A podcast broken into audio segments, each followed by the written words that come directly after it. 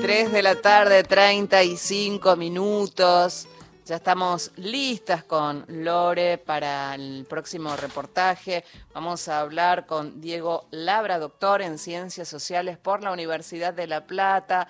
Está en Alemania con una beca postdoctoral de la Fundación Alexander von Humboldt. Salúdalo, Diego. Salúdalo. Hola, buenas tardes, Diego Lorena Álvarez, acá en, en Gente de a pie. Radio Nacional. ¿Cómo estás? ¿Qué tal? Muy bien. ¿Qué tal, Lorena? ¿Todo bien? ¿Se me escucha bien? Se te escucha muy bien. Perfecto. Eh, Diego, te llamamos hoy porque esta semana salió un artículo tuyo en Revista Panamá que se llama La grasa de las capitales, que es absolutamente, es muy adecuada porque habla de los consumos culturales. O sea, cómo podemos ver un país a través de sus deseos, de sus gustos. Vos hablabas, no es que nos cambió las papilas gustativas y ahora nos gustan las hamburguesas de una cadena, sino que quizás tengan, tengan más que ver con un capital simbólico. Contanos más o menos cómo se te ocurrió esa idea. No, o sea, mi estudio académico es acerca de los consumos culturales, en específico estoy trabajando sobre las historietas japonesas, eh, y cuando escribo para Panamá eh, trato como, o, mejor dicho, me permito quizás explorar ideas un poco más amplias que a veces son difíciles en el corset académico con las citas y todo eso, eh, y cosas que por ahí son más de la percepción y de la experiencia, ¿no? y una cosa que vengo sintiendo es que, especialmente para esa cosa que decimos clase media en Argentina, ¿no? Que es tan difícil de, de decir, ¿no? Yo me acuerdo alguna vez haber leído que el 80% de los argentinos se sienten de clase media cuando estadísticamente por los números de, lo que ganan no, no es así, ¿no? Eh, y justamente por eso, porque, porque realmente es, digamos, no, no son así de manera factual y además por, por, lo que es Argentina, con esta economía que desde hace ya tanto tiempo es, es como una especie de sub y baja, muchas veces estos consumos culturales es algo de lo que uno se agarra eh, casi como un escudo, ¿no? Pero un escudo hacia afuera, para, así como un chico usa una remera de una banda para mostrar o que decirle algo al mundo, ¿no? Que lo ve caminando por la calle con esa remera. Eh, los consumos culturales son eso, son, y bueno, ni hablar en épocas de redes sociales, ¿no? Donde uno no solamente, antes ese consumo estaba, no sé, en el interior de la casa, cada uno sabía lo que leía, lo que miraba ahora hay una exposición constante, ¿no? Una exhibición de eso. Entonces, es un poco, un poco eso. O sea, yo consumo esto y por eso soy lo que quisiera hacer, ¿no? El otro día, en esa misma nota hablabas de, la adolescencia, de, que debería haber una gran historia sobre la adolescencia eh, eh, en la Argentina, como un hilo conductor, porque se pierde. Vos decís los adolescentes de los 60 y vos mismo contás otras particularidades en los 70, los 80. ¿Por qué no nos la contás al que no la haya leído la nota? Que es buenísima, la, la grasa de las capitales. Eh, gracias. Eh, no, o sea, es que de alguna manera ya desde hace mucho tiempo, ¿no? Como que podríamos decir que de este capitalismo postindustrial, ¿no? Del capitalismo eh, postfordista, del capitalismo de los 70 en adelante, un poco como que el sujeto central es el adolescente, ¿no? Pensar el valor que tiene la juventud hoy en nuestra sociedad, ¿no? Antes ser adulto o, esta cosa que por ahí viene de las sociedades antiguas, ¿no? Donde ser adulto o ser incluso el viejo de la tribu te reportaba cierto eh, prestigio, ¿no? Y ahora más bien todos perseguimos la juventud eterna, es el valor máximo y además es una, es una adolescencia que se expande para abajo y para arriba, ¿no? Cada vez son los chicos cada vez son más chicos cuando entran a la adolescencia, ¿no? Ahora hay un término eh, yankee que es twin, ¿no? Para definir lo que todavía no son adolescentes, pero ya lo son, los que tienen 11, 10. Y por otro lado tenemos el otro espectro eh, de la gente que como que conserva un patrón de consumo, de expectativas de la adolescencia que se estira, incluso, no sé, según la, más de los años, más de los 30 e incluso más, ¿no? Esta figura del pendeviejo que existe ya hace mucho tiempo, que yo la, evoco en la, en la, en la nota, ¿no? Eh, pero pensar también esta cuestión de qué es el adolescente, ¿no? Como alguien muy inseguro, eh, alguien muy inestable, que no es eh, del todo seguro, para la redundancia, de su propia identidad, y por eso todo el tiempo necesita mostrar lo que es, ¿no? A través justamente de consumo, de actitudes, justamente cuando uno es adolescente es el momento en que uno empieza a elegir, bueno, yo voy a ser, eh, no sé, fan de esto, voy a ser eh, Swifty, voy a ser metalero, lo que sea como una forma de, capturar una identidad y de mostrarse al mundo, y, porque también como uno no se siente bien seguro de quién es, entonces, bueno, sirve como un andamiaje eso, ¿no? No te, no, no, te imaginas, en general los abuelos contaban la tradición oral era muy importante cuando uno era chico, yo soy generación X. ¿No sentís ahora que los grandes están todo el tiempo viendo qué hacen los chicos como si la transmisión oral viniera de niños a adultos y no adultos a niños? Y por eso hay un corte en la historia pasada. Uno cuando dice, che, nadie se acuerda del pasado. Bueno, ¿no, es, ¿no será que nadie quiere tener pasado? Y, y los niños están funcionando de transmisores de historias futuras. ¿Sentís eso un poquito? Es que realmente en, esta aceleración, digamos, como digo, que si la juventud es el máximo valor que existe en la sociedad, entonces también pierde valor la, la, experiencia, ¿no? Como que todo el tiempo lo que estamos buscando es lo nuevo, perseguir lo nuevo. Y ni hablar de las redes sociales, Internet mismo, en los últimos 20 años ha tendido a, acelerar eso.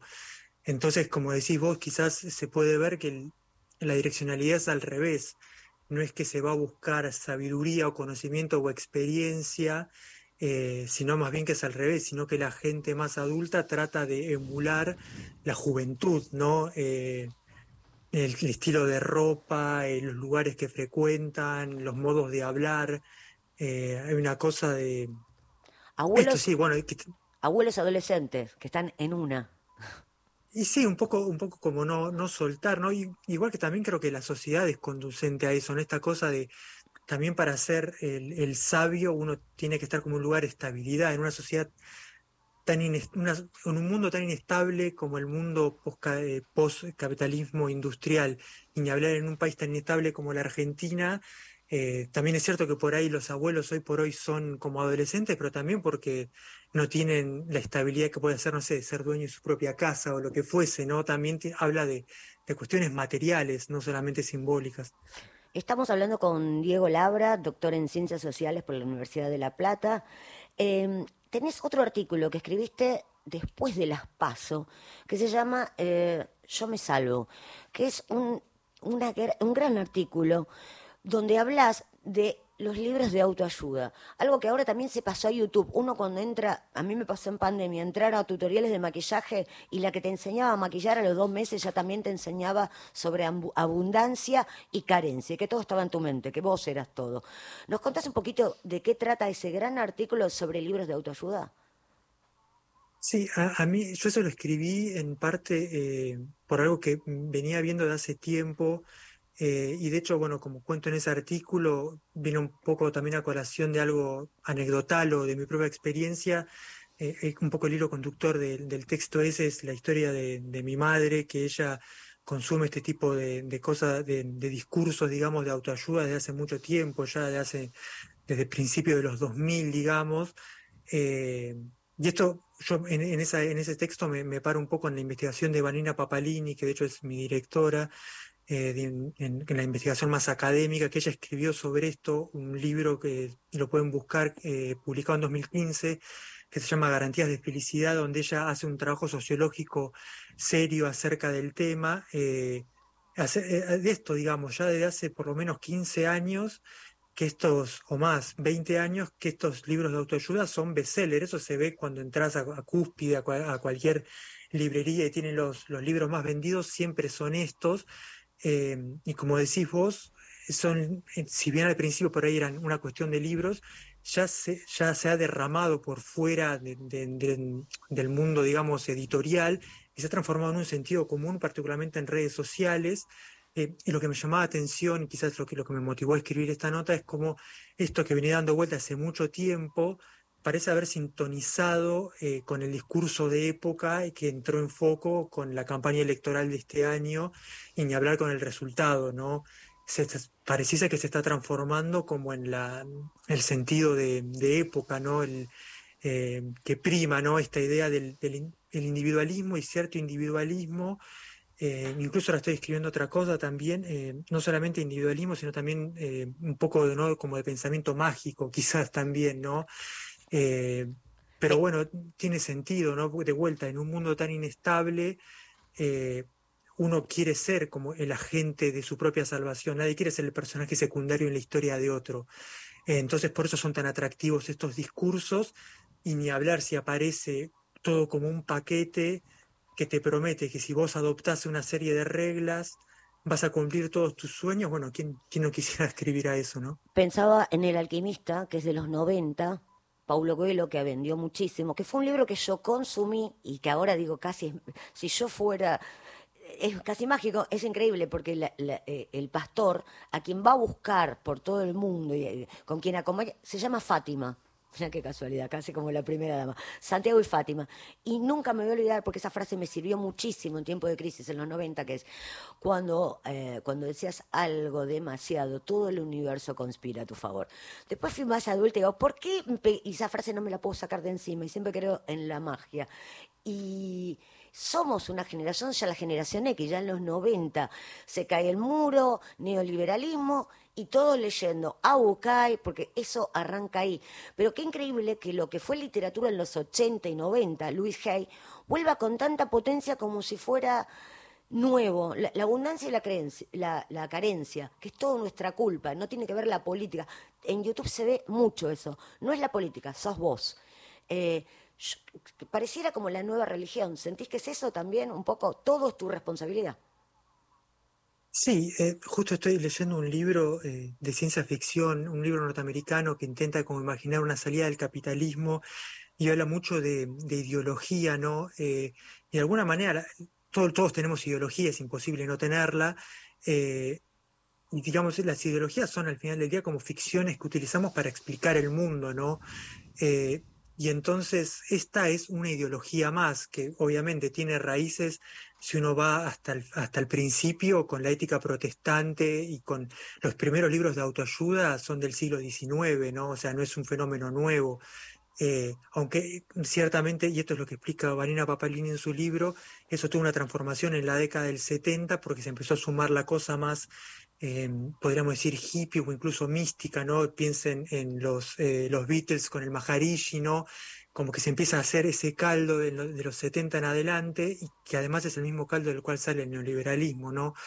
Eh, y entonces ese es un poco eso, digamos, eh, es una ideología y como, como te decía recién, yo creo que lo que tiene de atractivo es esta cuestión de, empoderarse, digamos, incluso aunque sea falso, porque de alguna manera todas las ideologías eh, tuercen la realidad para ajustarla, porque la, realidad excede a cualquier discurso que pretende explicarla, eh, pero lo que tiene de, de, ¿cómo se llama?, de, atractivo es eso, que si vos crees esas ideas, te sentís en control, ¿no? En un mundo cada vez eh, más acelerado, donde uno, eh, digamos, uno puede sentir, de hecho, los otros problemas de esta época, ¿cuáles son? La ansiedad, la angustia, ¿no? la salud mental es un tema que está todo el tiempo en el tapete ahora, entonces esto también es como un remedio a eso y de sentir eh, como individuo, porque al final del día uno está encerrado en su propio cuerpo de alguna manera, ¿no? Eh, como que sentís eso, que, te da un poder.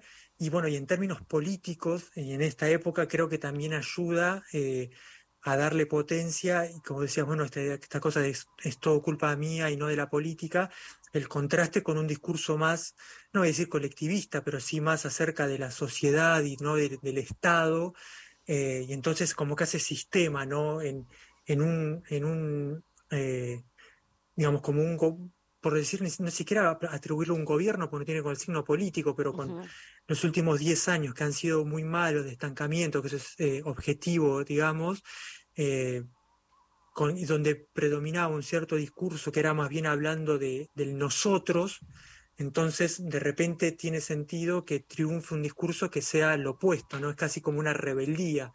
Bueno, si ustedes son nosotros, entonces yo soy yo. Eh, y yo me salvo. Y después, bueno, y yo me salvo, y bueno, después, eh, además también esos, esos discursos son, son tan potentes que a veces, bueno, un poco lo que está pasando ahora, ¿no? Que uno ve en redes, todos esperando eh, como que llegue el baldazo agua fría para que la gente como que entre en razón, entre comillas, pero eh, digamos, esos discursos es como puede pasar, no sé, bueno, con, la religión, otros, con estos grupos eh, cultos milaneristas, milaneristas que están esperando el final del mundo y después ponen una fecha y cuando el final del mundo no llega, bueno, se inventan una excusa dice, no, el final del mundo va a llegar dentro de dos años, porque es más fuerte la idea que la realidad. ¿Y vos sentís que, que, es más fuerte pensar que nos vamos a salvar? Sí, uno cuando mira, vuelvo a repetir, YouTube es una máquina, uno va a aprender a hacer torta y te aparece la autoayuda. Es, fue impresionante. ¿Pensás que en pandemia esto? Porque yo empecé a verlo en pandemia voy a decir algo, un poco te ayudaba, estabas ahí solo, qué sé yo, pensando que el mundo se iba a caer, y escuchaba a una mexicana que me enseñaba a maquillar y de paso me daba tips para hacer las cosas prolijas y la usaba casi como una psicóloga. Eh, los psicólogos también lo están recomendando. ¿Pensás que es algo que llegó para quedarse mucho tiempo todo esto? Yo creo que, es como te decía, es algo que realmente está entre nosotros desde hace mucho tiempo. Decía, el primer libro de autoayuda que literalmente se llamaba Self-Help en inglés, ¿no? lo escribió un, un británico en 1860 y fue un bestseller incluido en Argentina. Estamos hablando en la época de, Sarmiento. Claro, estamos pensando, imagínate, en la época de Sarmiento y ya estos libros vendían. Eh, y yo creo que sí, son discursos que son muy atractivos y que tienen épocas, ¿no? Un poco como decías vos, esta idea también de resonancia con los 90 y que por eso, por estos discursos que vienen de esa época vuelven a tener éxito comercial ahora, aunque nunca dejaron de tenerlo.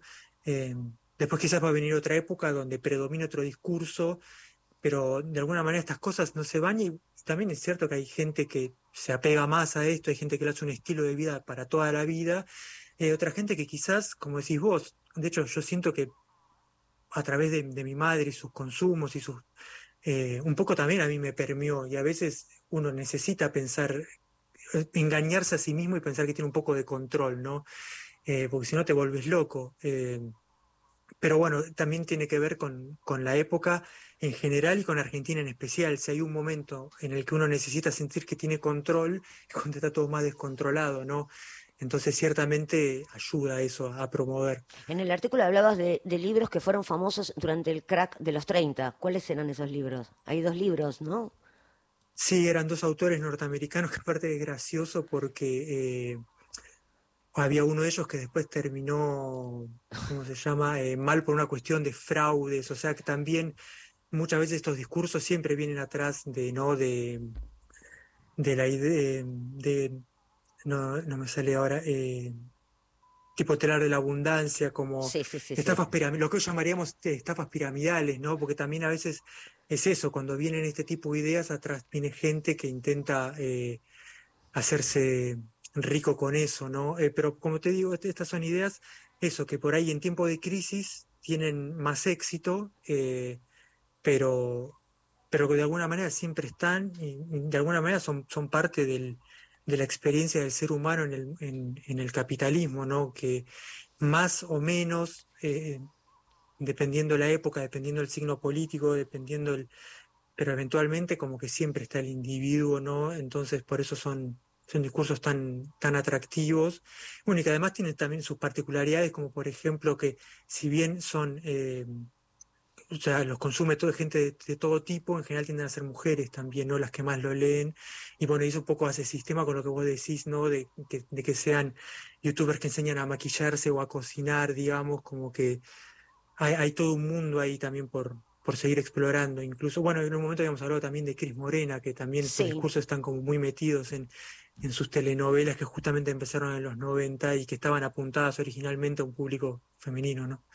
Sí, y, otra de las cosas, ella falleció su hija y siguió con discursos, o sea, después las telenovelas que vinieron posterior, siguen teniendo esa cosa de el, misticismo. Deseas algo demasiado y eso ocurrirá.